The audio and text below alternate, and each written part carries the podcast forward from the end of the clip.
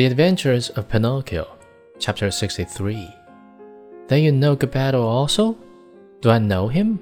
He's my father, my poor dead father. Has he perhaps spoken to you of me? Will you take me to him? Is he still alive? Answer me, please. Is he still alive? I left him three days ago on the shore of a large sea. What was he doing? He was building a little boat with which to cross the ocean.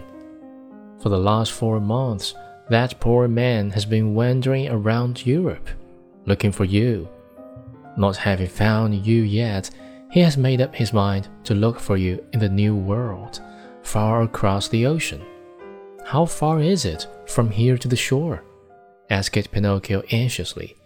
More than fifty miles. Fifty miles! Oh dear pigeon, how I wish I had your wings! If you want to come, I'll take you with me. How?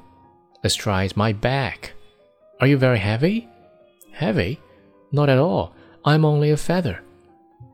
Very well.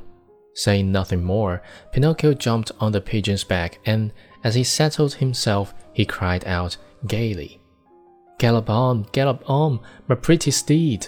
I'm in a great hurry.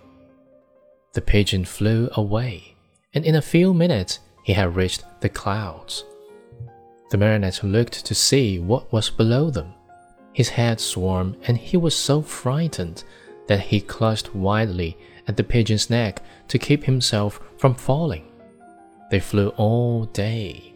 Toward evening, the pigeon said, I'm very thirsty, and I'm very hungry, said Pinocchio. Let us stop a few minutes at the pigeon coop down there. Then we can go on and be at the seashore in the morning.